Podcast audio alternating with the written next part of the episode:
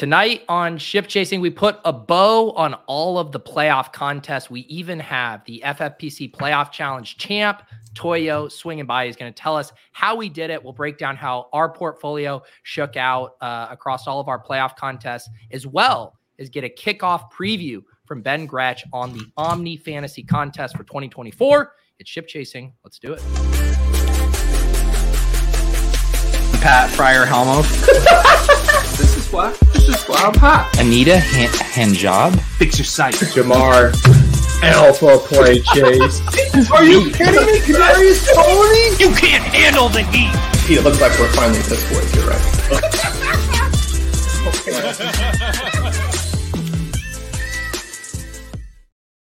All right. Ben Gretch, Pat Kerrane, been a while since we have uh, done a show. Did you guys have uh, fun Super Bowl viewing experiences? Yeah, it was good. Uh, I was rooting for the Chiefs. Glad to see him. Glad to see Mahomes get another ring. Um, you know, rooting for our buddy Davis. Uh, after after they win, it's inevitable. You know. yeah, exactly. Uh, where did you watch the Oh, game, yeah. Gretch? I was at a at a buddy's house. Um, I have you know older kids for for kids my age. Most of my friends, we're all similar ages, but most of my friends have kids uh, that are like in the two to five year old range, and so there's a lot of two to five year olds running around. I brought my eight year old with me, but my 12 year old hung back with mom. And so anyway they were they had a lot of fun playing. There was a more of a family atmosphere over there but i mean i was kind of i was definitely talking ball. My my buddies uh they're not like huge football fans but they they like to talk football but i i mean i can't help myself so i'm just like going way too in the weeds on stuff and they're like yeah definitely Like, yeah, for sure. one of my one of my closest buddies made a pretty funny joke at one point where he was like, "Yeah, no, I totally knew that." I, I made some comment about Mecole Hardman and Richie James because how they have the, the jersey numbers, and you know, every time Richie James returns a punt, and it's number seventeen. You're for a second, you're like, "Oh, that's Mecole Hardman." He's like, "Oh yeah, no, totally." I that's what I was thinking too about Mecole Hardman and Richie James. I was like, yeah, just like talking to myself. I was uh I was watching with Rudman. Uh, I mean, with a lot of people, but I was right next to Rudman, and his, you know, he's a massive Patriots fan, and so his macro rooting interest was he wanted the Chiefs to lose because he doesn't want any of the discourse to ever be Mahomes is better than Brady. Like Because that's all Brady has in the discourse. Let's be honest. It's just another ring. That's the only Ooh, thing okay. left. Hey, you better, that up you with better Rudman. hold on to that ring lead, Brady. but there was a there was a really funny moment where like Rudman basically was like it, it was one of the the the game winning drive or whatever, and he's like, "Look, if Mahomes does it, I'll, I'll tip my cap, but otherwise he's a complete fraud." So it was like so binary. He's like, "I'll tip my cap if he does it, but otherwise he's dead." Uh, he did it. Uh, spoiler did it. He did it. Um, shout out to everyone hanging in the chat with us uh, tonight. We got sacrilegious member for 13 months. Uh, Maverick shouting out all the content on Leg Up. Definitely got to mention that. You guys had uh, a ton of people using those rankings, one contest, one tournaments. Pat, what did you win? The Big Mitten? Big mitten. Nice. Yeah, Yeah, that was that nice was work.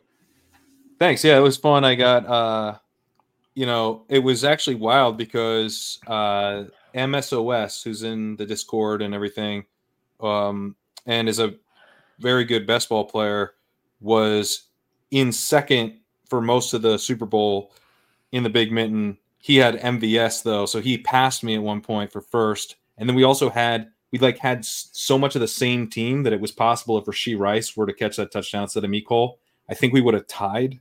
So like I, I wanted my pure rooting interest for that tournament was the game to end as soon as possible, but I really did want the Chiefs to win. So I, I was like, I don't want to have to sweat this anymore, but I, you know, I'm rooting for overtime. I'm rooting for. So I, I got, I got the best of both worlds where I actually was still able to get Kelce to outscore MVS, which is what I needed. I need him to outscore Rice and MVS, and the Chiefs win. So hit that little There parlay. you go.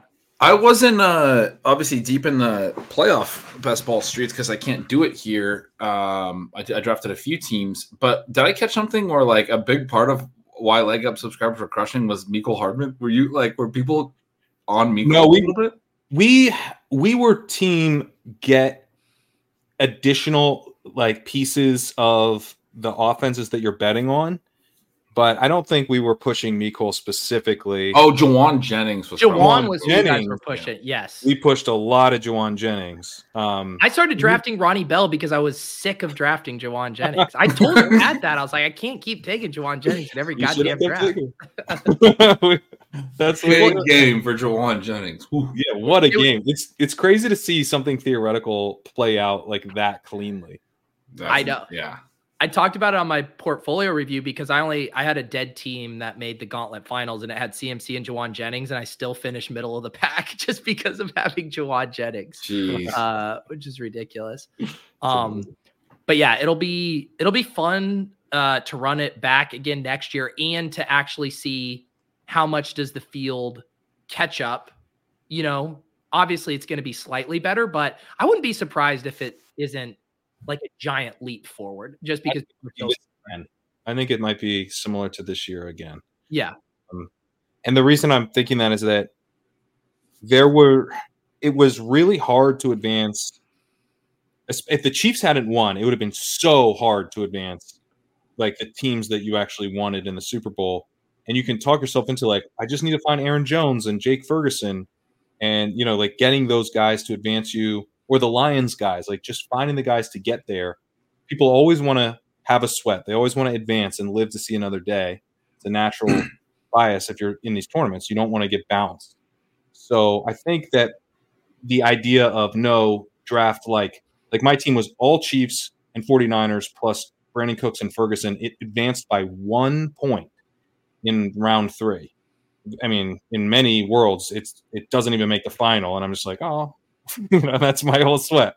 So I I think it's just like it's tough for people to want to build a team like that because it's just such a bummer when it gets bounced before the final, and it will get bounced before the final because you're you're keeping it really lean so that when it gets the final, it it has a huge it has huge equity to actually take it down. yeah and there ended up being what like a 36 way chop or something Yeah. around that for the gauntlet For the gauntlet, yeah.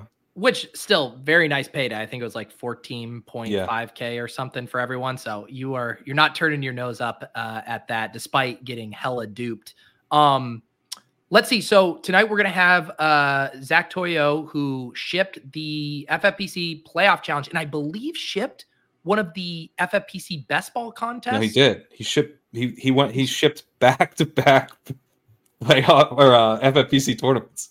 Insane. What? Yeah. So we're gonna have him swing by here probably next 25 minutes or so. We'll get to hear uh, from him. Not familiar with him at all, so excited to get to know him uh, a bit more.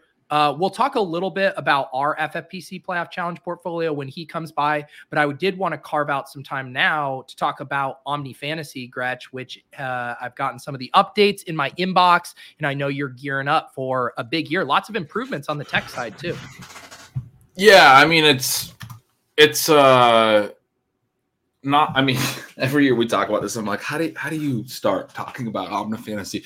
Um we added some things to the to the site that needed to be done. We definitely have some feature upgrades that needed to be done. We had a lot the, the biggest one, the huge one was to not make Twitter be the only um the only login source because we've always had it linked through Twitter for simplicity and so that we're not like capturing you know passwords and those types of things um but obviously twitter is not the healthiest social media site in the world This is right an. Omni Fantasy you play for a full year, so you'd like your login to right a lot of in the last year a lot of people have been like hey i, I deactivated my twitter and now i can't access omnifantasy it's like all right well we got to find a solution for this. Um so we got uh email links we got finally have uh along with that we'll have uh, email push notifications when you're on the clock which in the past we've all had to ping each other which has been you know a little bit of a headache hang on. You ping me is how that works. Yes, We're not I, I pinging- ping Kareem constantly every time he's like six times every time he's up I've um never pinged you. but yeah, no, we have uh, a lot of a lot of stuff. Um, added some new sports. Um, me, man, I, I should have actually prepared to talk about this instead of you know trying to to wing it. But we added women's college basketball this year, which is Oh, cool. Caitlin Clark just a few minutes ago became the highest scoring women's college basketball player of all time. Happened tonight. We're breaking this news live on Ship Chasing. you can pick her Iowa Hawkeyes to win the women's college basketball championship this year. They're not even the favorites, so Yeah. Um, it's pretty wide open. There's it, women's college basketball is pretty sweet right now, so it's a really good, a really fun addition for Omni Fantasy. Um, we also added, let's see, Euro, which is like the World Cup, but every two years offset from the World Cup. It's just European countries, but for soccer, it's a you know a non-annual, um, a non-annual soccer tournament. Uh, nations, you know, not not club, but um, uh, national soccer tournament. And then we had cricket, which uh, Hassan has asked about in the past. I have another buddy who uh, has a, a wife from Australia, and her his like in he's played Omni Fantasy since the first year we've done it. He's one of my college buddies, and her whole family's really into cricket. It was pretty fun to dig into that a little bit. We just finished our longest running draft and digging into cricket. It's like there's like seven nations that are super into it that have good odds, but it's also pretty open at that point. But then it, it does fall off from that point. But there's not like a clear favorite, is my point. So it's not like like we did F, we tried F1 a couple years ago, and we still have on the site, but it won't be a part of the Omni Fantasy Cup because it's too predictable. That's not an issue with cricket necessarily, but there are only like seven legitimate contenders. Is kind of what it comes down to. It's like India, Pakistan. You do have England, but a lot of it's Southeast Asia. In- India, Pakistan, Australia is in it. New Zealand is really good.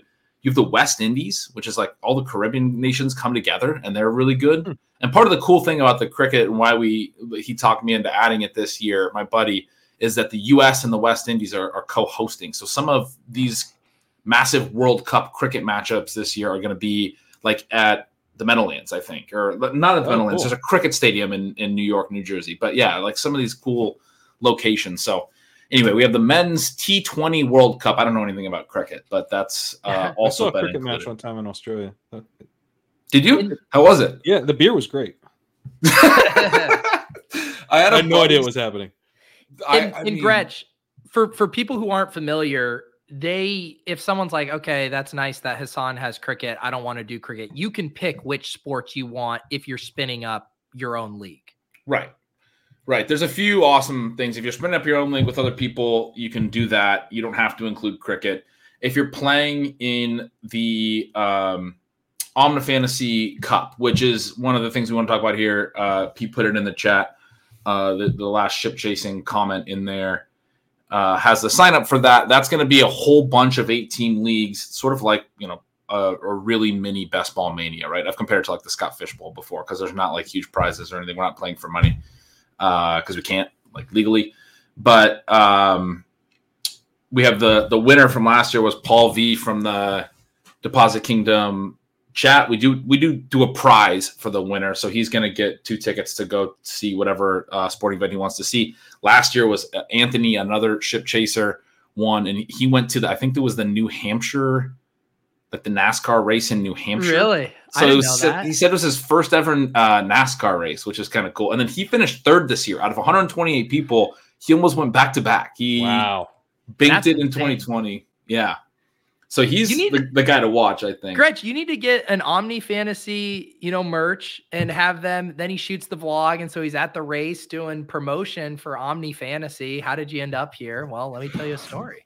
There's a lot of really good things we could do with it. The problem is, as always, we've never known how to monetize this. It's just a side project that takes up way too much of my time right now. I would love to do a lot of that kind of stuff. I did have him take pictures, and I was like, eventually, maybe we'll have a Hall of Fame and we'll want to Yeah. have some pictures from these events. So I had him take pictures of the first one. I'll, I'll have Paul do the same thing so we can at least document these, you know, these first Omni Fantasy uh, Cup champion events and trips that they get to go to. Um, but yeah, anyway, it's it, what I was gonna say is uh, if you do sign up for that, we're gonna have a whole bunch of different leagues. There'll be one ma- uh, overall score board for that and one overall champion. But if you're in something like that, and we, you were just talking about cricket, if you don't like cricket or whatever, the other thing you can do is you can punt it. Like so, this is an example of Paul's draft. These are all the teams he drafted. There are some flex picks in here. Uh, I don't know. I, I can't really see them off the top of my head, but somewhere in there, you're going to have two of the same sports at some at certain points. NASCAR, he has multiple times down at the bottom there, and then like you know, one of these sports down at the bottom, he probably only picked one of and fully punted. Like probably college basketball. Marquette Mhm. was his only his only team he picks in the 21st round.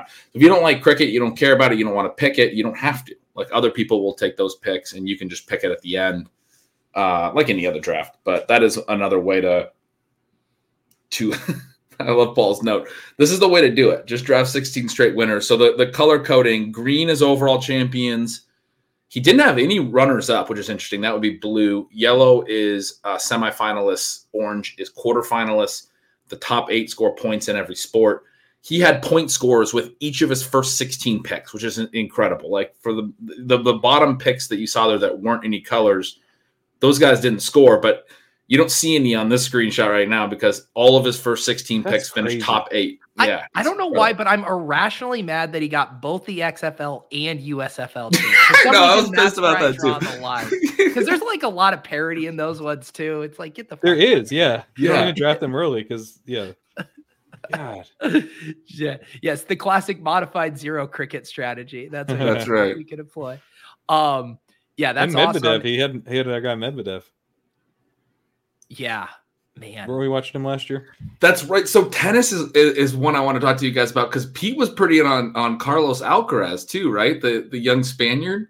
So I think so. I think it was because of Nick Bird in the chat was one of our tennis grinders, and he got me excited about him. And then the year prior, Pat, you were into Medvedev, and we watched the Yeah. Medvedev highlights. Yeah. Yes. So where we're at right now in tennis, we're kind of in a transition. Djokovic still won the 80 points last year, but Alcaraz is now has more expected points. So we have the expected points on the site that tell you like basically off future odds.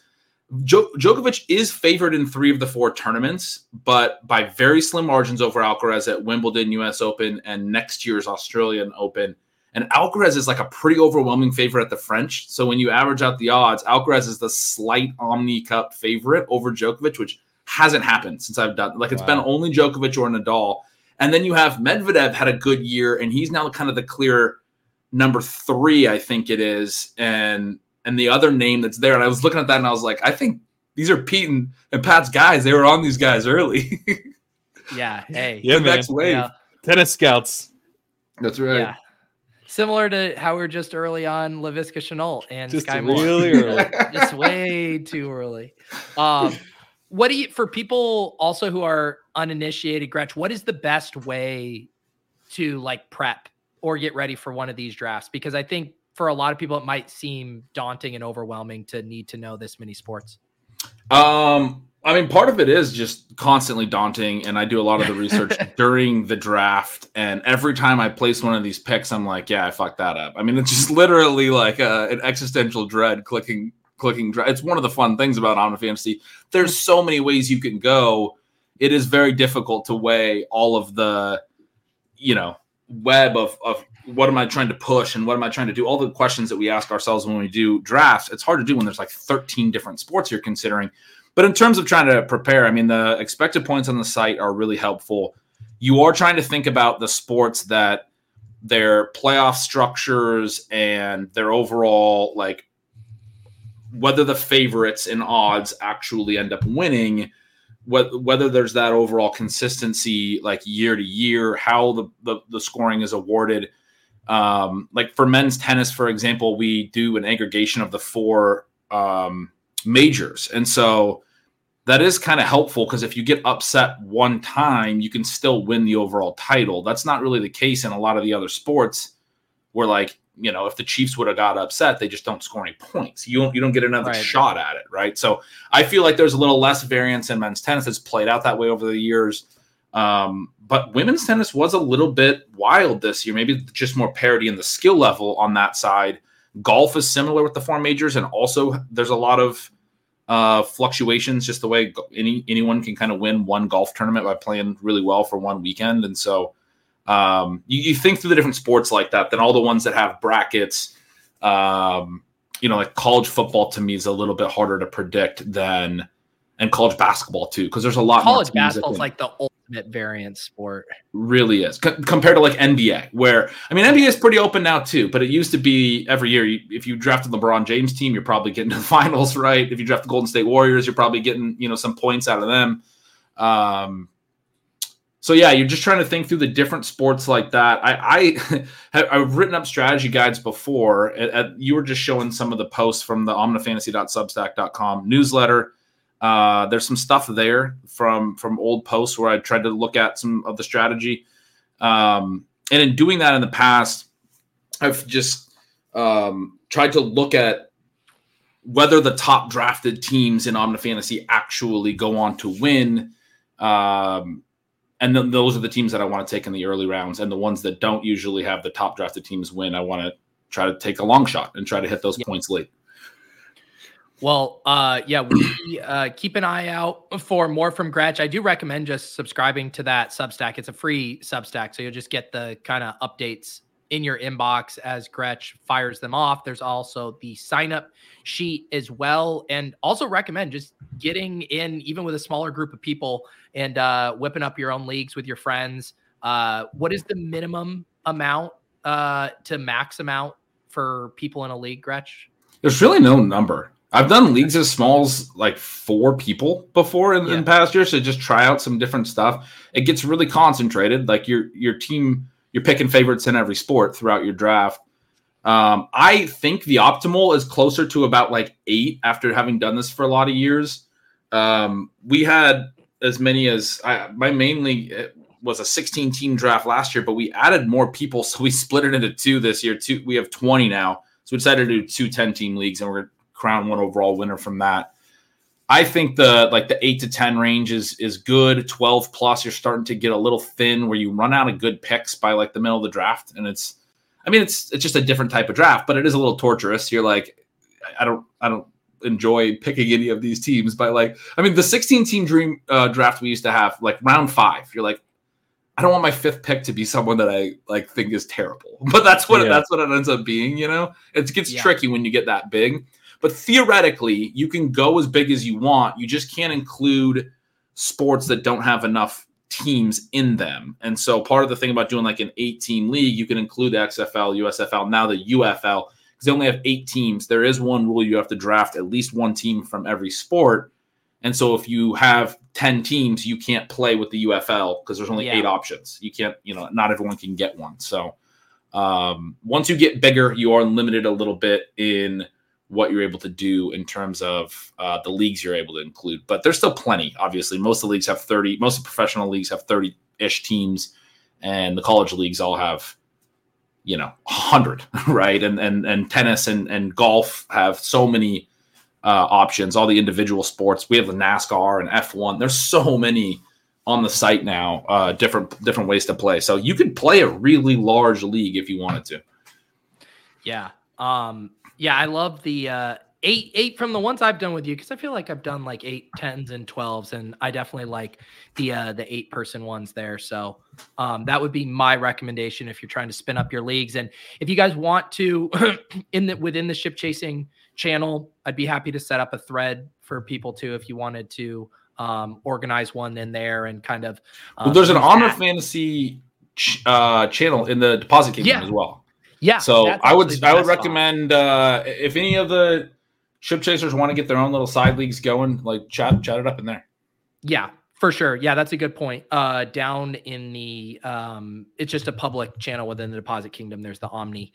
Um, all right, let's talk some playoff fantasy. Unless Gretch, are there any other admin or housekeeping items with with Omni that people should know about? I'll drop the um the, the link to sign up in the show notes there's there's um there's really one more um minor thing, but also with cricket, I just sent you a, a, Twitter thing that one of my friends sent about a cricket board. You should pull this up. I this got okay. sent to me just like a few hours to go ago today. All the terminology in cricket is is wild. But the other thing that I forgot that we should mention is we we had a ship chasing cup as well last year. So oh, we had yeah. the Omni Cup, we had the ship chasing cup. Um, I was telling you guys, I'm trying to find it uh, who the winner was, but the winner absolutely crushed it was, it was Lex uh, Pace. Yes, Lex Pace. Yeah. He crushed everyone. So there was a a, a Gretch League, a, a Pat League, a Pete League. We all had 14 teams. It got a, a little bit big and overwhelming. I don't know if we're going to run this one back this year, but um, shout out to Lex for crushing that. He cleared every other drafter by more than 100, by 160 points Um, even in a 14 team draft, he had four champions and four runners up. No one else in any of the three drafts had more than five combined champions plus runners up. He had eight. Wow. So he had like, I mean, his his team was was sick. So shout out to him for uh, a great team in the ship chasing cup. But this is hilarious. I don't this Did, oh that, yeah, sorry, that let me- cricket thing. It I this like the, the terminology here is out of control. Sh- fly slips, gullies, silly points, mid off, Mid off, good. Uh, Lo- deep mid off. that, that's Wide, that's long wide long off. Deep mid off is what the Chiefs call their wide receiver drills. at exactly. I wish I wish it was deep. It's all shallow shit. Um, all right, so we're gonna bring Zach on in a second. Uh, just got a monster super chat here from Colin. Hopefully, I'm saying your name right there. Uh, got first and second in the $35 FFPC playoff challenge, second in the $200 FFPC playoff challenge. Also finished sixth in the best ball contest on there for 260,000 this Fuck year. yeah. I really appreciate the content content you boys do. Just wanted to say thank you. Have a drink on me. Cheers. Holy shit, Colin. Congratulations. man. Congrats. This what's there's a there's a I mean Pete, you and I are going to enjoy the drink, but there's a real irony in the 260k winner sending a drink on him to Kerrane. like, Yeah. what the fuck? Hey, I mean, that is un- and I, I assume Colin, tell me, was the team that got second? I assume it was one of the teams in the 35. Like you had, did you have the same teams in both contests? Um, what I'm guessing. oh, that so. yeah, that's probably. I want to go pull up this. But that team is- now. insane. Um, and speaking of insane, the only person that can say "hold my beer" to that might be the FFPC Playoff Challenge winner himself for 500k. We got Zach Toyo on the program. Welcome, Toyo. Hey, thanks, Pete. What's up, Pat? What's up, Gretch? What's What are up? we doing? I'm I'm already getting like major. I, I went to your Twitter profile. I saw you mentioning stuff about Zen. I see a wave. You got the hair. Are, are you a surfer? I'm getting big time surfer vibes. We we do a little surfing down here, so Yeah. we need to get Pat in the water down in San Diego. Yeah. You're in San Diego too? Nope, I split time between Hawaii and the West Coast, so Nice. my home Nice. base is Hawaii right here. There you Oh, go. nice. I saw that you you won the playoff challenge and you shouted us out, and uh, I was checking. I I was like, oh my god! So Bulky's already got an interview up with you. That's that was quick. That that's really cool though. and realized, oh no, you also took down the best ball tournament on FFPC, turned it around, and just quickly repeated with the playoff challenge. Yeah, it was a fruitful 2023 season. Took the best ball uh, challenge out and rolled everything back into this uh, beautiful playoff tournament. So How many uh, teams did you roll into the playoff tournament? Uh, so best ball, I tried to max the FFPC out, which is obviously a different animal for let's say underdog. So at 115 best ball FFPC teams, um, advanced 25. Then I ended up with five, and the last man standing was the best ball champion, and I ended up doing 90 um, 90. FFP FFPC playoff challenge uh, entries. Dude, So- that is what like getting so max entering a best ball contest is I, I mean yes it requires more time than getting a bunch of entries into the playoff challenge but just from our own personal experience from an organizational level like we had 75 and we always all want to kill each other by the end of it how, And we have, like, you get, Five, six people working on it. how did you do get 90 entries in like what I was wanted to max the FFPC, but it, I just ran out of time. Obviously, You will literally, literally, like run out of time entering it on the site. Like Yeah. it's, it's Yeah. not. It's Yeah. not streamlined. How did you uh, how did Yeah. you organize all that? I mean, so we have like spreadsheets galore and five people cross checking. I can't imagine solo entering 90 uh lineups and and not feeling like there's like a lot of overlap. And so like Pete, to your point, when you're maxing best ball, you're drafting these on like different days. You can check your portfolio throughout it. All of this locks at once, and you're just tweaking 90 different lineups. Like that's a whole different animal. It's a very different thing. Yeah, especially this year, I thought was unique because some of the information was coming in so late. You had the Eagles holding the AJ Brown designation tight Yep. to the vest, and then uh, and the Mark Andrews news came out late. Um, And then the biggest wrinkle to me was the weather um, in uh, Kansas City, Yeah. and then uh, the the Pittsburgh the Pittsburgh game. Um, and uh, so yeah, I didn't start this exercise really till Friday. And in years past, I like to kind of meditate and then do the spreadsheets and really settle in. I mean, this I think that industry adores this contest just because it's such a dynamic uh, game theory puzzle Yeah. piece. It's like the ultimate game theory contest. Yeah, it is. So it was a final exam cram from Friday to Saturday. Actually, Dave Gerzek from the FFPC gave me a call. I missed his call. I had 30 lineups that were incomplete, 45 minutes to lock. So I was How many? it from my 30. 45 No, how, how many minutes lock. did you have left? I had 45 minutes left to input Oh, 30. lineups. you're just mashing buttons at that point? No, no, it was it. I, I had it. I had it all in my Excel spreadsheets, and I was essentially inputting it. So it was down to And the for last- people who don't know, inputting it is not like it, that- it takes about a cutting it minute close. per team. It like it's or minute. maybe a little more. I had two minutes to spare. Wow! Holy cow. wow! And And then you know, do you yeah, know which one of lineup? the winner? Yeah, Yeah. like, so th- this was my. It was my seventy first. Oh lineup. my god! So- you put it into the last forty-five minute cram. Yep. It, it, it was one of the last ones, and I got to give props to wow. the, the legendary upside. When did it rank. lock in Hawaii? What what time is So The it? first game on Saturday was eleven thirty a.m. Yeah. Okay. So when you were building these out in your spreadsheet, were like what angle were you taking? Were you like locking your quarterbacks and like filling out? Were you like putting like a set exposure target? You referenced Pat's uh, ownership ranks. Like what was kind of your yeah, thanks for uh, stepping all over process? that, Rich. Yeah, I thought the best play in the tournament was L- Lamar. So I sort of settled that I was going to do forty percent builds from Lamar at the top. Um, and I think I started pushing some of that percentage towards Josh once the Buffalo game got moved till Monday. Mm. Um, but I just I took my stands, started with Lamar. I think I had 25% Josh and just sort of worked from there. The the key to me of this contest when I participated last year, I finished top 20 and I had DK Metcalf and that skill position piece that gets eliminated in the first week. You, you need to get that right and you had all these Rams pieces, which I couldn't figure out, the Browns pieces. So I just went shopping for exposure. Mixing and matching essentially. Mhm.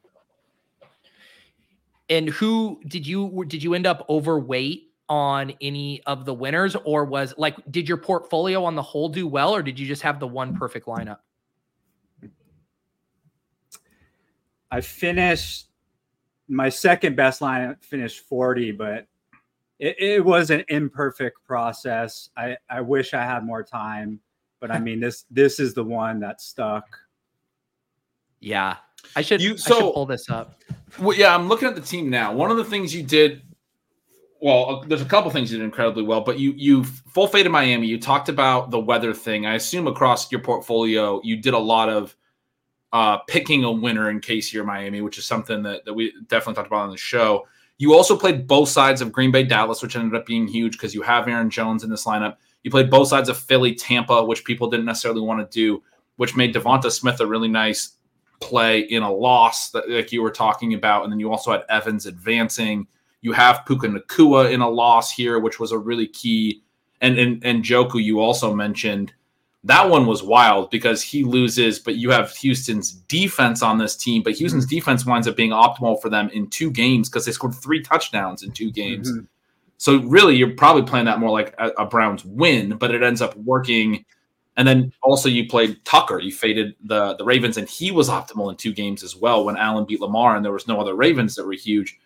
So that I mean, it was a fat. The kicker and defense thing was really fascinating this year, but it's cool how you Mhm. played the right games both ways. There, Green Bay and Dallas, and and Tampa and Philly are the two that really stand out. Yeah, actually, out of the 90, it, it was a frightening fade of Miami, specifically with Tyreek. But I took a hard stand on a, a hard fade on Miami, and that really sort of worked out in my favor.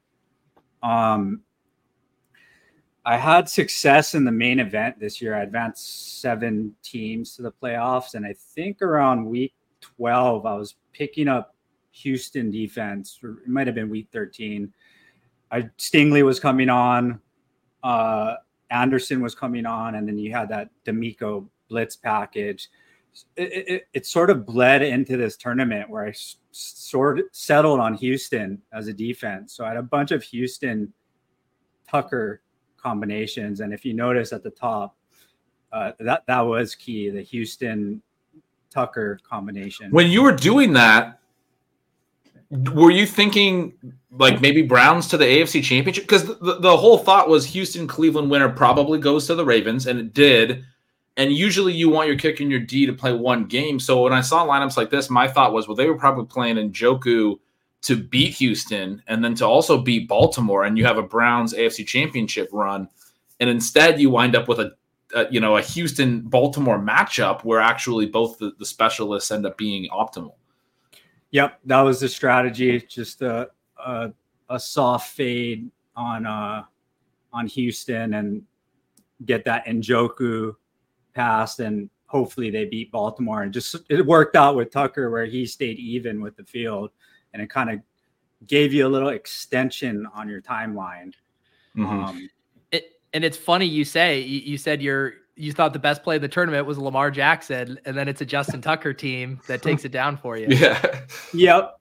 And that was the other reason I sort of in in the eleventh hour started getting on to Tucker, and it was somewhat of a hedge. I had like thirty five Lamar teams, so Yeah, it's you know it's such a funny tournament because like it, it is so much game theory and and kind of playing it to pick the bracket and everything, but it's also like it's wild that like this team didn't have Jake Ferguson. You know, like you Yeah. didn't mm-hmm. actually and we were sweating. We were like, man, look like at this point, let's just look at our Ferguson teams and we didn't have the right kind of combos with the Ferguson teams. It was very frustrating but it's just it's wild to see that's like no there's actually so many things that you have to get right in this tournament over the course of all the rounds that you didn't even need ferguson yeah, I Mhm. was I was really tilted because I had a bunch of Aaron Jones Ferguson lineups. Mm. Whoa. uh, sort Wow. of guessing if Dallas lost, it'd be Ferguson in rubbish time, and it would be Aaron Jones as the key component. And I was just tilted because I just had the combinations wrong, and I almost had that Lamar, Ferguson, Aaron Jones, which would have kind of had me covered with this team if Baltimore had beat KC. But I mean, this tournament means means a lot. It's it's I've been participating in it. I think it's just it it- it's special, and I think maybe two years from now, if this were to run, you would need the optimal Dallas Ferguson lineup with all the sim sims coming in, getting incorporated. So yeah, I was actually surprised that a Ferguson lineup did not take this down. i know i was too just because he scored so many points but you know the cd ownership i think did come in you know around 90% or something i forget off the top of my head Ferguson came in at one percent, which was shocking. there you go yeah Yeah, we were kind of bummed that we didn't wind up with a little more of him because I think we had two or three lineups, and then I looked at the percentages, and we we we were double the field with like you know two lineups of him yeah. or whatever Yeah. whatever we had. I mean, it, maybe we we ended up with a Ferguson Nacua team that had Jayden Reed instead of Aaron Jones, but it was a Josh Allen. It had uh, it had Baltimore's DST, but it you know it didn't play Baltimore heavy. It was a pretty strong roster, but I had Jayden Reed, and, and Leone was tilting that one the whole time. You guys And- finished relatively well in this contest, right? we had a couple We- top 20s Yeah, we had this team in 16th, team in 19th. We haven't run the full accounting on it. I think we're pretty close to breaking even on our 75 entries, which um, you know, the friends you made along the way, I guess, but uh, you know, trying to climb up there at least into the top 5 like uh Yeah. like you and Colin. Uh I did want to take a peek at uh Colin's team here in the chat. Um, very similar team. I hate how this fades away. Um, difference is obviously Chase McLaughlin and Zay Flowers and Amari Cooper. So I believe those were the kind of the three main differences there. Yeah, that's right. That's it. I was looking at his team. I thought my biggest risk headed into um, the KC game was was lo- obviously it was essentially a five hundred thousand dollar payout for a two leg parlay, and the first one was the KC money line.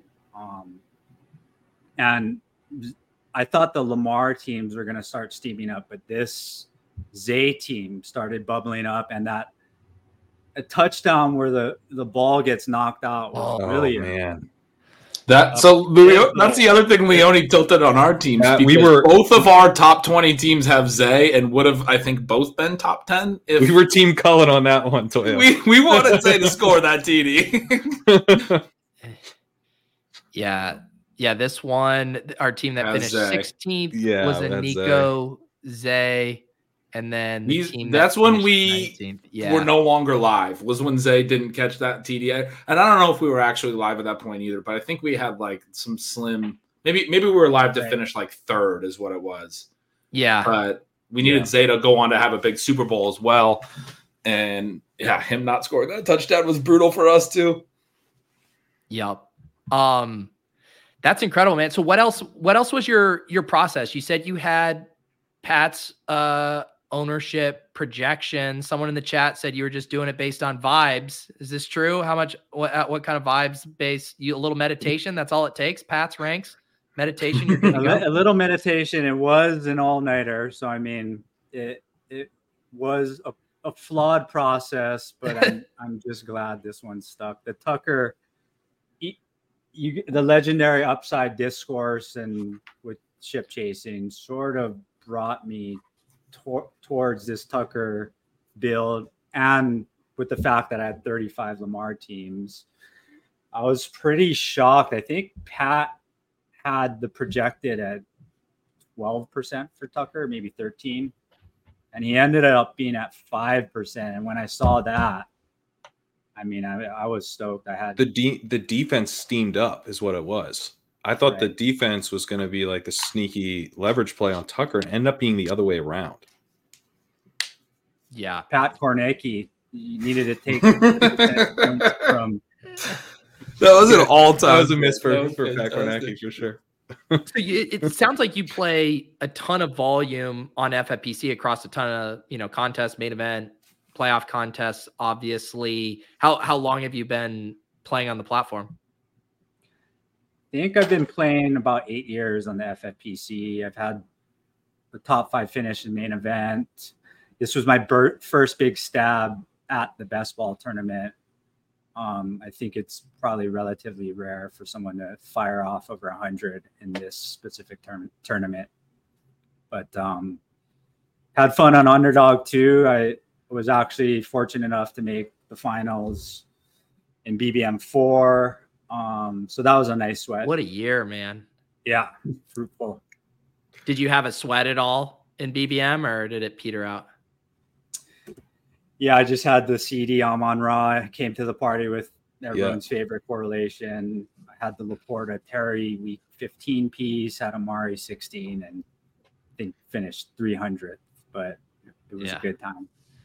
Well, when you have the other sweat, uh, what what what was Yeah. your um FFPC best ball team like? Uh, yeah, so the FFPC had the CD piece, but it had Devonte. So in a full point PPR, Devonte had 37 points as opposed to Amon Ra at 22. Wow. had Naked Lamar, had a DJ Moore piece, and I had the jump on the field with the Brees and Njoku correlation. Nice. That's nuts. That's And sick. so, what what was your like? If you're drafting that many, you know, uh, best ball teams, what kind of process did you have? Were you approaching it from a portfolio standpoint? Were you just trying to draft the best possible team in every every room? Were you trying to draft them across the drafting spectrum as far as like at what time of the year you were you were entering these? Yeah, I thought I was it, uh, the the draft cycle just seemed perfect to me. I took player stands. I had great closing line ADP value throughout my portfolios. That's something I always focus on. Uh, the player stands worked out for me. The fades worked out. And so, yeah, I kind of hit 20 per, around 22% advance rate. And uh, I was slightly disappointed that I only had one bullet. I was, my goal was sort of two to three. Uh, but this team just sort of, sort of worked out. Yeah, clearly. What was the final size on on FFPC this year? Yeah, so best ball is ten thousand six hundred. Does that sound right? entries, total entries Yeah. Oh, total. for the 125, right? That price One point. twenty five, two hundred k purse. Yeah. FFPC is ten thousand six hundred. Uh, top two advanced to week fifteen, and it's top two to sixteen, and top three to week seventeen. Because when you said you were disappointed, again, you had did you say 110 entries? Yeah, 115. So I went 20% on the advance rate, had 25 teams advance, and I had five teams in week 16. And I was hoping that I had two eh, or three advanced to the week 17. Because yours, final. you're, I mean, you almost had at that kind of volume, 125 a pop at 115. I, I Right. don't remember the prize structure, but you almost have to get at least one team to the finals to not be really underwater, right? You do. I was Yeah. sweating this. I mean, there's a lot of invested time and 115 drafts on FFPC. So very fortunate this one worked out. And it's a 72 team final. So I mean that's you have work to do in the final. That was uh that's a nice it's a, ni- you know, a nice result. To take That's down. really How many blown up. FFPC best ball teams did you guys do? Or did you? A Just hand- a I- couple I, didn't really or- fire at it because I was honestly like with as much drafting as I was doing on Underdog and DraftKings, I was like trying to f- figure out like the timing of it. I didn't want to do slow drafts, so trying to get fast drafts to fill, I was I kind of just kind of gave up on on trying to get in there. I had one fill on me while I was at the dog park and auto drafted, and that kind of soured me a little bit. What it what what's your what's your background, Zach? Do you are you a professional fantasy football drafter? You mentioned getting in some surfing, splitting your your time. Uh, what's your your day to day like? Yeah, I was doing some day trading. I've sort of shifted my sp- focus to the sports wagering markets and fantasy.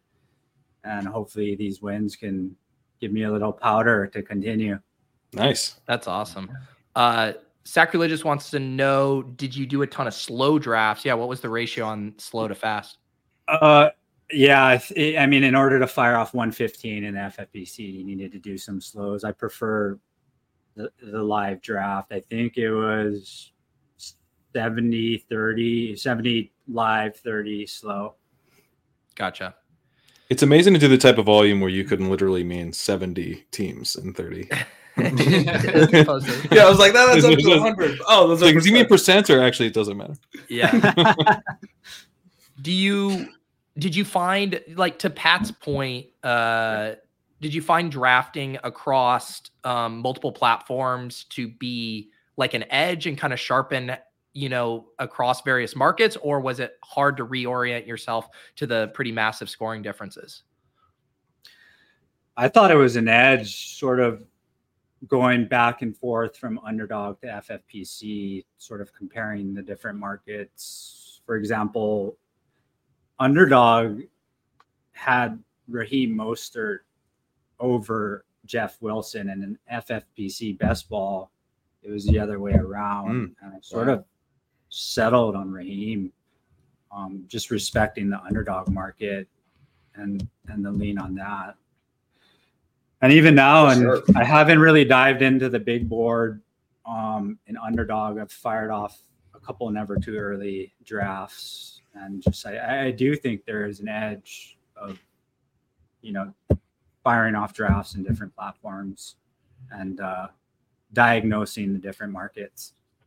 For sure. I, I felt that sharp. even across like game types. I mean, even this year doing weekly DFS contests, like seeing what the battle royale ADPs were, and like there would be the week where like it was Kenneth Walker against the Cardinals, and he just like steamed up the battle royale ADP, and it was like you knew that steam was going to carry over to DraftKings, even though it's different pricing, different you know structure, but like those kind of having that extra data point, especially at large volume when there's so much data baked into those ADPs, I think it's incredibly valuable.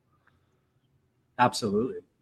even just from a portfolio management thing of like, you know, hearing that you're getting Mostert behind Wilson, it really that stung because I didn't take that much Mostert on underdog, partly because I was like, I can always just get Wilson. But if you know you you're over on the other side and it's it's flipped, you kind of naturally end up on the cheapest guy. If your whole thing is I'll just take the cheapest guy on FFPC, the cheapest guy is the one who wins it. Right. for sure. Who ended up being like some of your big stands in season long across either uh, underdog or FFPC?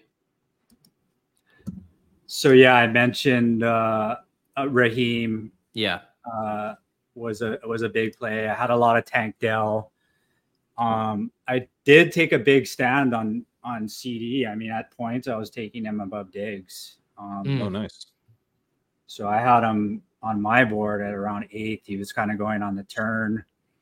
Um, took a big big stand on him, which worked out. Um, Yeah, it's cool. 400 point PPR seasons. Pretty good thing to have. pretty good That's stand good. event. Do, you said on your board, um, do you set your own ranks? Are you tweaking other ranks or just tweaking ADP? How do you go about that? I am tweaking my ranks off of legends like Pat, Gretch, you, and uh, you don't have to yeah, butter me up. I don't of. have any ranks to tweak. I'm a ADP, ADP hound at the end of the day. Looking, okay. looking for some margins on that and sort of Yeah. going through the draft cycle and trying to find some edges in that. And So it does sound like you approach all of this. It's, you know, if you do day trading, that it is like a very market based game for you. And if you're putting that kind of volume in, it almost has to be.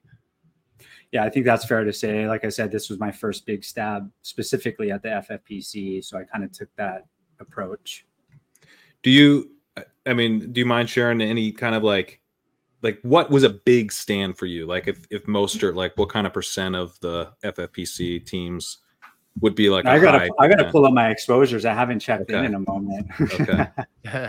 because i mean there's some i mean it's it's sort of a a risk tolerance thing i think where you know i tend to get a little bit more consistently carried away than like pete does for example i'll get up to 30% on a couple guys usually Yeah, what was funny is one of my highly exposed tight ends was actually Tucker Kraft. I had him at like really? nice That's a big stand. Because he was going on, well, I guess in FFPC. He was going undrafted. Even on Um, FFPC? Yes. Wow. wow I think I had, I mean, 20% on 115 F- FFPC teams. Was that like pretty a wild. film guy take? Like you didn't buy Luke Musgrave? It was. I just kind of went down this wormhole and I was like, Tucker Kraft is going to beat out Musgrave. He's Dallas Goedert 2.0. Um, I read this. you thing- might maybe you might be right about ultimately I read the the uh, Brugler's uh, Beast Guide, and it was just he was Oh, just yeah. a slalom ski master at 12 years old or something, and I just took a weird stand on uh, Tucker Kraft. I can't pull up my exposures; everything's sort of oh it's all good. it's all locked So I love that though because you were talking about, I mean, following ADP to a degree and some of those things, but also your stand on Lamb.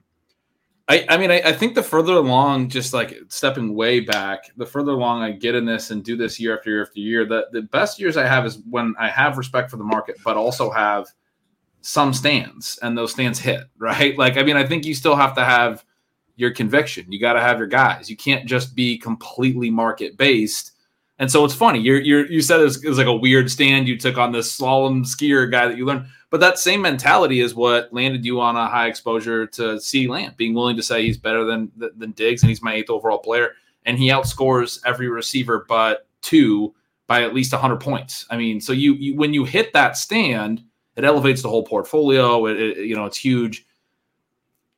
I think it's interesting. I mean, I, I think it's, it's a feature, not a bug, even though Tucker Kraft sucked, right? Like, Yeah, so Laporta was a key to my season. Mm-hmm. I had 20% mm-hmm. Laporta, had That'll do it. him sprinkled into a lot of main event teams.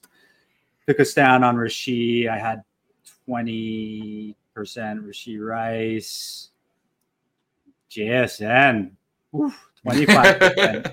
You Oh, no. The skeleton. It's hit I feel I feel you there. if the hits outweigh the misses, though, you're gonna How- you're gonna be good. How devastating is it that like JSN's in the Eno Benjamin range? Remember Eno Benjamin advance rate player where he did nothing a couple years ago, but was on all the winning teams because the sharp drafters liked him.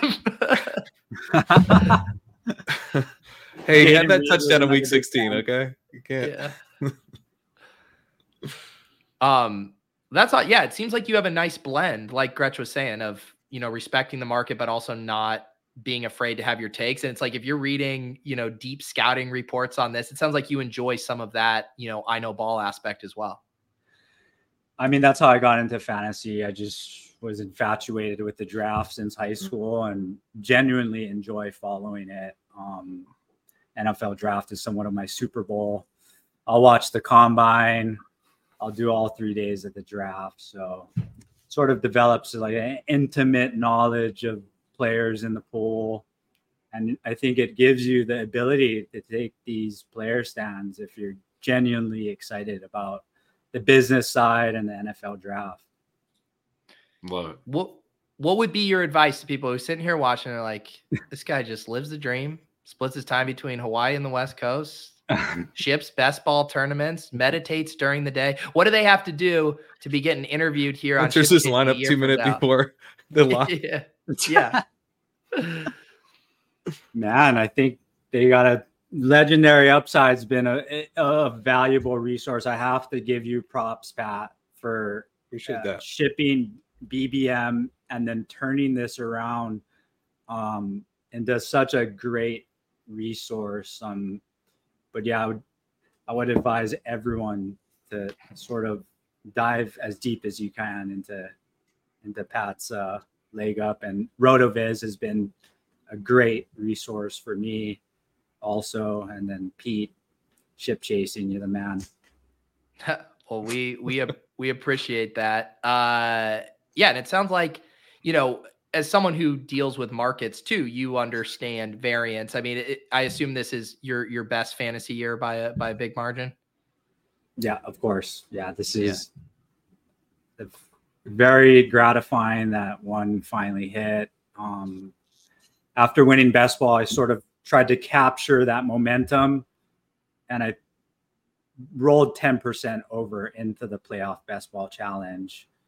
And uh, yeah, I'm just grateful it worked out. Like I said, this contest means a lot. I think everyone in the industry loves the playoff challenges, and yeah, it was. Uh, it was a great year. I can't wait for 2024. Yeah, man. You talk about momentum. You, you got you got a lot heading into this off season. What a, uh how many teams? I mean, you got you you you got the bankroll ready to go. What kind of volume do you think you're going to get down this summer? What's the speculation on underdog? What's the what's the prize? Is it 3.5 or 5 for BBM 5? I think they're gonna go for five. That's I'll that's I'll my. uh, uh I'll take the under on that. You take the under. Okay. I think I think we're going to see a ton of even different uh, offerings this year, um, as opposed to just like making the flagship as big as possible. I also think we're going to see a ton more eliminator tweaks to like weekly winners. I think there's going to be like a ton of different places to park your money depending on uh, that seems like the flavor. smart way to do it, and they always make smart decisions. So that uh, when you're saying that, that we we don't want it to be five, right? Like we want Yeah. it to be flatter payout structures, all Right. that so That's what we talk about. Uh, I mean, I think what you just said, Pete, sounds like the way to manage it, and that's awesome.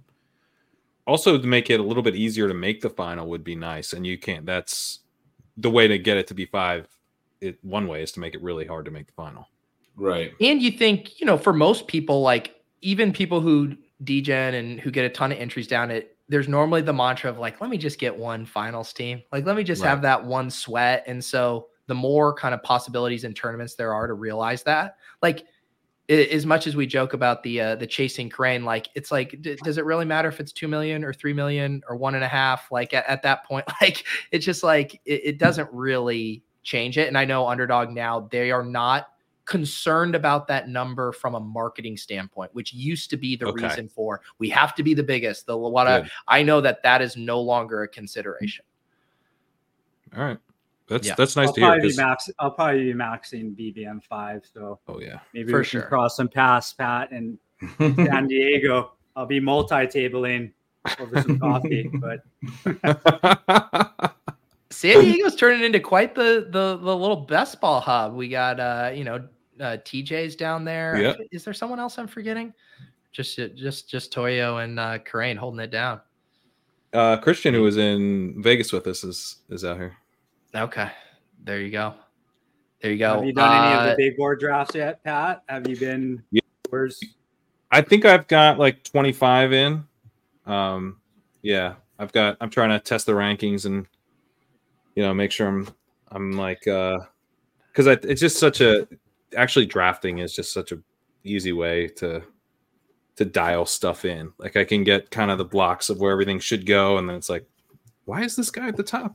That's I don't want I don't want him Well, here. but Pat, admit you got bullied into drafting because people wanted rankings, and so that you had to get the rankings out, and then to get the rankings out, you had to do drafting to help inform Yeah, yeah, yeah. those yeah. rankings. I got bullied by Underdog. Underdog did this. They released the tournament uh, earlier than last year, and then I had to dive into um, my rookie research a, a few weeks early. I do. I actually like now, you know, being where I am on the rookies. Like I feel ahead of schedule, and that's a nice feeling. But yeah, I had a I had a week or so. Uh, that I thought was going to be chill, and it wasn't chill at all. I will. I'll give you another plug, Pat. I, I consumed my first bit of like rookie prospect content, and it was your pod with Connor Rogers. Uh, Yeah. and that was really good. It was like both informative, but just like high level. Like I felt I wasn't like drowning in stats, and I'm like I don't even remember which guy you're talking about, kind of Yep. thing. Um, so if you're like me and would like a quick little primer, I enjoyed that. But Gretchen and I holding out strong. Uh, That's right. No, no drafts yet. I, I refuse to start the uh, the bias train. I don't want to get you know any. I don't want any stances on anything right now. I'm I'm putting it off as long as I can. Davis was already on the Swolecast on Wednesday trying to tell me, like, oh, I know who's going to be your guys' Skyy Moore uh, over at Chip. I was like, stop, get, no, get this stop, out of here right get now. out of here. I don't want to hear that. He's already tried to Gretch, will you think this- the, the early involvement might confuse you when the real games begin? Is that your stance, or because I'm looking at this as an exciting warm up? I mean, I, I wouldn't mind doing some drafting. I don't. I, I I wasn't like a really firm stance. I would say that you know I've done this for eight years. The years that I've been really engaged in the off season, I've found it harder to come off some of my stances because you have to argue them when you're making content. When you're when you're creating you know pieces of content, you're talking about it on pods. You're writing stuff. You're making big analytical arguments supporting this player or that player. You tend to dig your heels in a little bit. It makes it a lot harder over the six months of you know, from February to August to then get off that in August. I've enjoyed the years where I've put it off as much as possible and left myself what I've told myself is analytically flexible so that when I get later into the year, I'm, I'm able to come off some of these things. I don't feel like I'm p- like putting myself on a certain path or biasing my because I think that's the way to play. It's something that Pat does really, really well. Uh, I don't do it as well. I, I get like sort of obsessive on guys, but Pat throughout the year will be on one guy and then be off him for a stretch, and, and he's able to like play it like a stock market thing. You mentioned that you've done that type of stuff with your background. It might be something that you are, you know, it's easier for you to navigate. It's tougher for me to navigate when I start to do my. I'm a very much an an, an analyst, and when I start to do my analysis really deep, I start to formulate opinions that I have a hard time coming off of. So I want to, I want more information before I get that deep into it. I'm just Sure. chasing ADP. I think in these early contests, which is a good time. Sure. Yeah, I mean, the combine's a market moving event. Like, Yeah. uh, I mean, Pat's boy Troy Franklin. Like, if he's weighing in at 187 as opposed to 197, and you accumulated some Troy, you're like, ooh, Toyo, I think we're Oh, rooting for 187. At this point, I'm worried he's going to be like 177. that's six three. yeah, dude. He's Is- he. Dane Brugler has him listed sub 180 in his ranks. I was like, oh no. You guys are so sick. Like your tagline for drafting big board teams right now is so you have a weigh-in sweat at the combine. Like that, Dude, I did a turn on pod with, for the weigh-in. I did a pod with Davis today, and he he was touting this dude Sione Vaki out of Utah, and he, he's like a deep running back sleeper, and we're like, dude, I haven't heard of this guy. He's like, well, he's converting from safety. It's unclear if he's going to enter the draft as a safety or as a running back, but like if it's as a running back, wheels up. Well, you know, you know who has no problem adjusting their priors on the fly? One Mr. Davis fucking Mattek. That's, that's not a concern. He will discard this guy on the trash heap in a week. Can you imagine Oh, drafting a oh, dude and then he's a safety? Oh, Davis is looking for this year's Puka Nacua, and he went straight to the Utah schools, and he was like, "All right, I got this safety from from Utah. That's that's this year's. He might be a running back. We'll take him."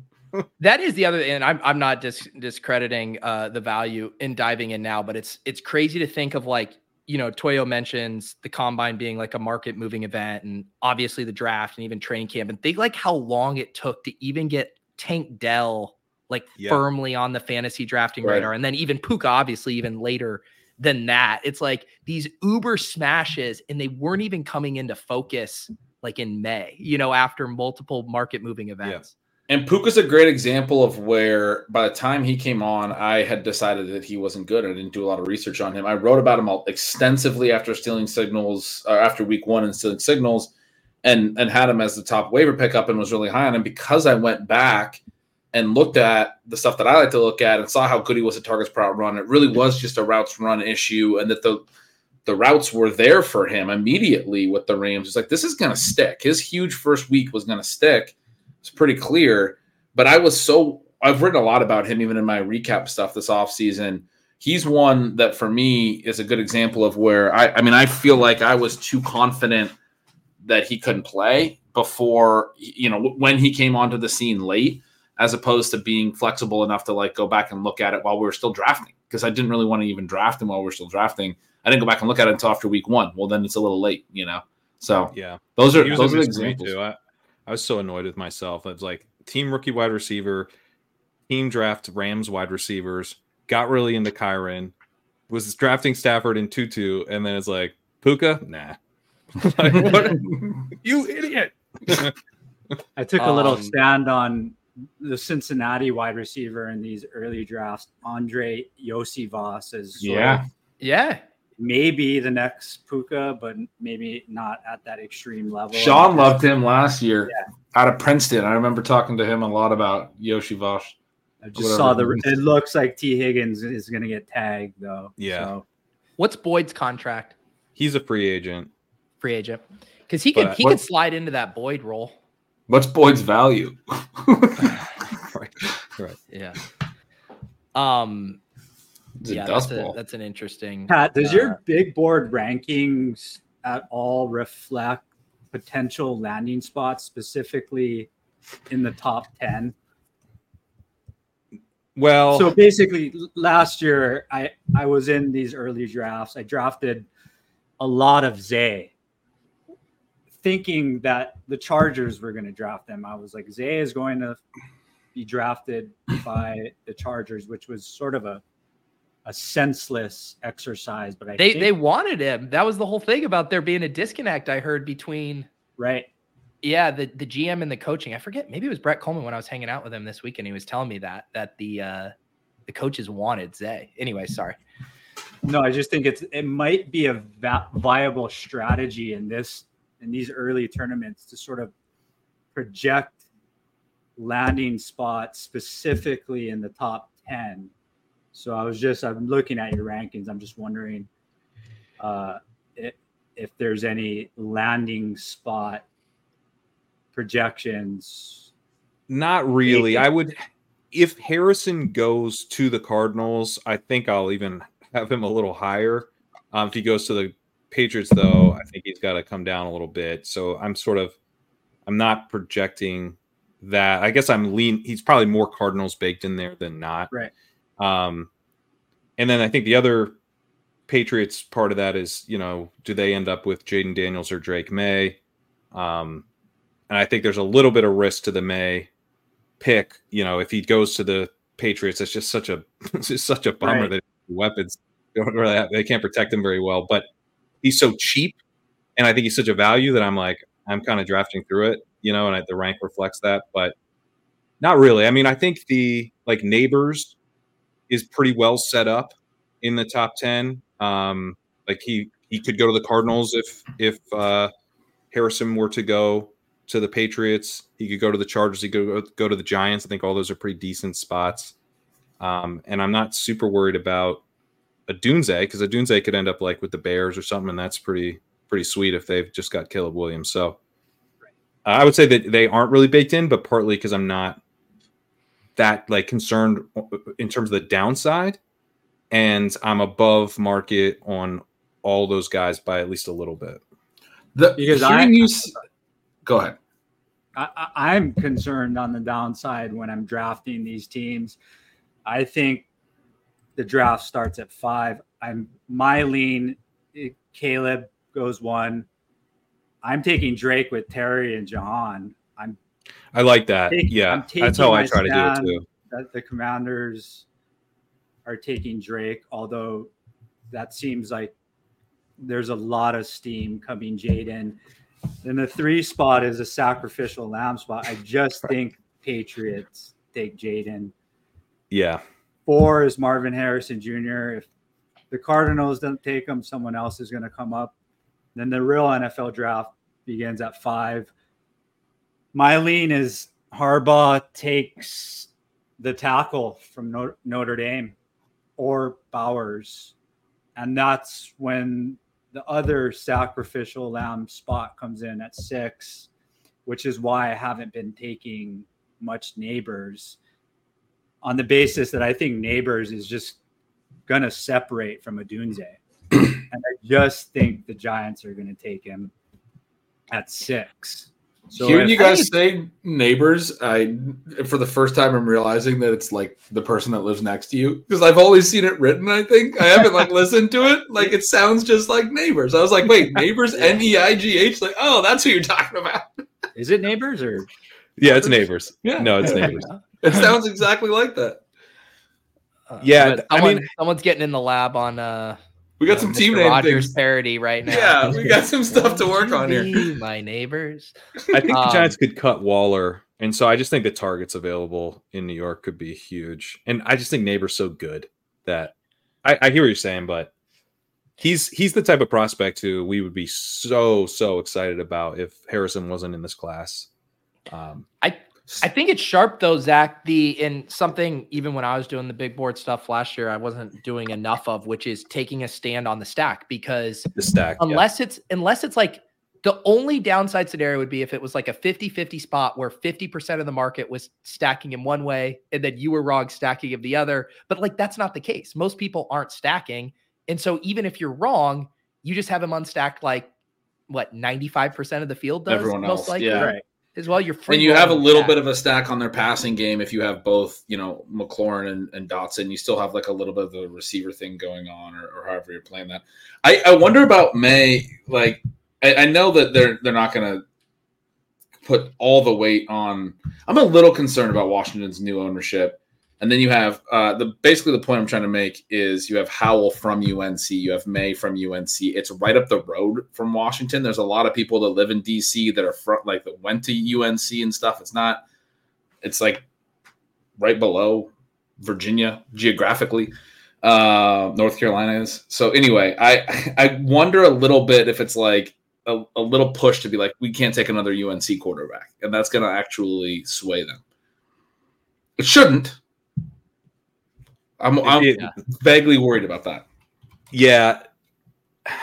The the downside, right? Like even let let's say you take McLaurin, Dotson, maybe even you go like Brian Robinson, you're really building out the stack. You grab Drake Maye, and then they take Jayden Daniels. Like, I mean, Jayden Daniels is still going to throw the ball like a fair amount. I think like he's and he's mm-hmm. got you know he's a I like Maye a lot better as a passer, but I don't know that you're devastated that you have the Washington guys. Like, I think they can probably still get there. So I, it's a build I think worth like the downside isn't that bad even if it doesn't come together. So I like The I've been doing that too, trying to trying to do the Washington stack.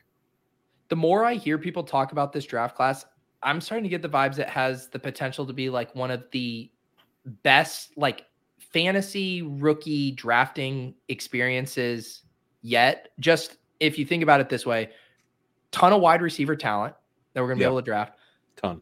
ton of quarterback, viable quarterbacks that you're going to be able to take in drafts where sometimes you're just like, Ugh, do I really want to take these guys? And then you're going to have so much ambiguity at running back, right? Where you're just going to have this flood of guys who are probably going to be like past 100, you know, picks or double digit plus round picks because we're not going to get a ton of studs with like really early It's last year's class without Robinson and Gibbs. Right. And so that not having the certainty there is probably going to just create a shit ton of like viable options, like Yeah. rounds 10 through 16. Totally. Yeah. There's And a so bunch to of me, like, that's like a great recipe for fun fantasy drafting. It is. Yeah. It does It seem is. really fun. Pat, where did you where have you fallen on on Odunze early in your research? I'm I have like the most boring take ever. Like I, I'm like he What's looks good? I thought you were gonna hate him. No, I don't hate him. I was kind of Okay. like disappointed I didn't hate him because I because you were like Pat, you're gonna hate him, and I was like, oh yeah, I'm gonna. argue yeah, let me make my own take. and then I then I came in. I was like, he's a traditional outside wide receiver. He's you know generally seen as like very scheme proof. He's gonna kind of fit into whatever. Um, he was productive. He broke out as a 19 year old. Um, he was productive throughout his career. He was efficient uh, as an underclassman in yards per route run. He did not have a lot of contested deep deep targets, uh, which I generally like as like a sign of being able to separate deep. But he has a really good contested catch rate, so it's like you can win jump balls, but you can also separate. That's good. Um, I'd like to see him test well. Like if he doesn't test well, that would be like a minor concern. But generally, I'm like, yeah, cool. Like he seems good. Um, He checks I- a lot of boxes, right? He checks He's a like- lot of boxes, He's like an yeah. all around like solid receiver. I always felt like yes, totally film film take because I haven't dug into the numbers really at all and then like compare him to other prospects and stuff. But I always felt like he was reliable. He did everything you wanted out of a receiver, those types of things. But I'm biased as hell, so I'm, I'm interested to hear you talk about him that way, where it feels like he does every, like you said, he can separate deep, but also win contested catches. That's the kind of thing that like when you watch him every week, you're like, yeah, you could go to him and he would win, or he would out physical somebody at the catch point if he didn't win. Like he could do Yeah. either. and that's my stats based take. Like, so it's kind of it's and it's always fun when it marries with you know the film evaluations, and then you you, you can feel more confident. But um, I, the other thing is the framing of it, right? Is that like in best ball drafts, it's Harrison one, he's going in like the second round. Nabers is around pick thirty six. Dunze is around like pick fifty five, and then Brian Thomas is like in the mid seventies or something, so or late seventies. So your everyone of those guys are in their own tier. You have to go past pick 100 to get to the next group of wide receivers. And if that feels right to me, like if Odunze was challenging Nabers, I'd be like, this is nuts. We're looking at like this really high end, early declare declare prospect. I believe he led the SEC in receiving yards two years in a row as an underclassman. Like, come on. Why is why are we talking about Odunze next to this guy? But we're not. You're getting like, you know, a 20 pick discount before you have to even Right. think about Odunze. So it Right. seems like efficiently priced to me. And he Um, might get a much better quarterback, right? If he's going later. Potentially, yeah. The, yeah. So so I I'm- want to be I'm taking, taking Dunze more of Dunze than Na- I like Nabers more, but I'm taking more of Dunze just because I'm scared that Hmm. Nabers is landing with the Giants. And let's just say Odunze, let's say Chicago goes uh, Caleb and then at nine takes Odunze. Doesn't Odunze come up around Yeah. and Nabers come down around and aren't they right next to each other? Yeah. So, and then I'm just hammering Nabers for the rest of the rest of the draft season. well, is it isn't that kind of not not to put this on Ben's guy, but isn't that kind of like the Addison Quentin Johnston dynamic last year, where then like the Quentin Johnston moved up because Don't you like, put that evil on him, Bobby? Come on, man. Saying. That's what I'm saying. no, but I Um, think the uh the Quentin. I can't Johnston- wait to make it a Doomsday clip. That's that's what we're gonna have in a Doomsday All right. clip. oh, I'm don't put that. Yeah, don't on, put yeah. that on him. Yeah, come on. No, there's not gonna be the Doomsday clip. Come on. I need an Ave Maria clip. I prior to Yeah. that Kansas Yeah. City. That's how we got to close. Yeah, Yeah. the Justin That Tucker. That's the Kansas one City clip that game. came through. Justin Right. Tucker is such the goat kicker that even a ship chasing clip couldn't ruin him. Yeah. I'm sure all the ship chasers know, but does the general public know that's actually Justin Tucker singing opera? It's it's such a beautiful part I of it. think they I think they do. Do they? we Uh, we've yeah, I don't know. We've commented on it at times. It's so Yeah. Because I played that YouTube clip before the Kansas City game for the sweat. Awesome. Did you really? I did I That's love so it. with good. some sage. Look at you, man. Well, hey man, See, you know, you, think- you said it was a flawed process, but that worked out pretty well. guys i think what we need to do because zach's saying you know listens to the show reads the stuff looks at the ownership projections but then he's doing all of this stuff the meditation the sage i think we need to meet him Yeah, halfway and that's Totally. what's going to really ignite our process and take it to the next level You boys better call me if you ever come to the islands. We'll put you in an ice bath sauna, open those chakras up. all right. Let's go dude where where uh which island did you say you, you're at I, I'm on the north shore of Oahu. okay very nice Pete's already scheduled this trip. That's uh, Yeah. opening his chakras up. You you You had had it me with the chakras. oh yeah You had him me at sauna. chakras for sure It'd be like, sorry, honey, I need to go do this fantasy football spiritual journey where I need to. Zach is going to give me some crystals to bring back to the mainland and help me win a tournament. Sounds like a pretty good Um, man's video if you want to bring him back. yeah, I know. Um, uh, Zach, we got you. I got you linked down in the show notes. Your your Twitter, anywhere else, uh, the people can follow around your chill ass vibes. Yeah, at Zach Toyo. I think uh, that's where you can find me. And I'll be in the underdog streets with Pat, probably the FFPC. So uh, yeah, thanks for having me, guys. Are you going to make That's a a lot content turn like everyone else who wins a tournament? You going to launch your own zenupside.com? So I, I- I have to say, I forgot the weekly walkthrough, Pat, is just I can't imagine how much time that takes. It takes a Silva fair amount of time. Because when it's not out, we got to wait another 12 hours. So Yeah, well, that's it's a- been habitual for the past three years for me to read Silva, Silva's matchup, and Yeah. I started week one with the weekly walkthrough, and uh, it's become habitual for me too. So uh, that it's just an unbelievable resource. But um, I'd love to come on and do some drafts. yeah. Nice. Uh, this is Appreciate actually a good man. question. I'm curious this too. What is, what is your handle on the? I, I know it on is on Toyo on FFPC, but what about Underdog? Yeah, it's uh for some reason sub fo three. It was S U B F O three, as in sub four three, as in the combine. So- Oh, I like that. For some Okay. reason, that was taken, so I used the Japanese sub fo stan. So S U B F O S A N, sort of an odd name, but dude, I like it. I like it. Nice. Um, Gretch, Pat, anything else from uh from you guys? I want to say real quick, last thing to wrap up the Omni Cup for anyone who was interested in that. We dropped the link earlier. We're going to start those drafts next Wednesday before you're going to see us again.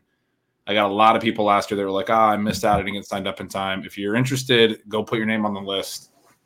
If you're not interested at that point, you can you can drop out later. But uh, wanted to let everyone know that's five more days to sign up for that.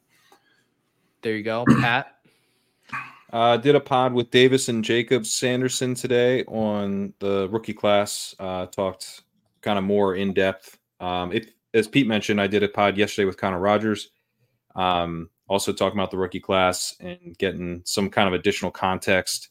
Probably better to start there. It's a little more high level. And then tomorrow, doing a legendary Sickos episode with Eric Beimfohr, uh, also talking rookies. So lots of rookie talk uh, on the Legendary Upside Podcast Network. Beautiful. Yeah.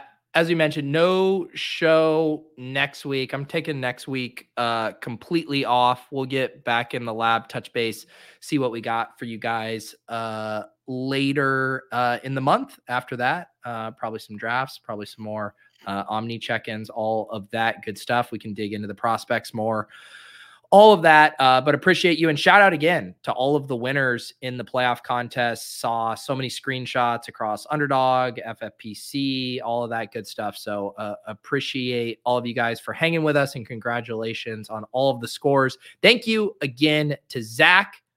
We'll see you guys in a couple of weeks.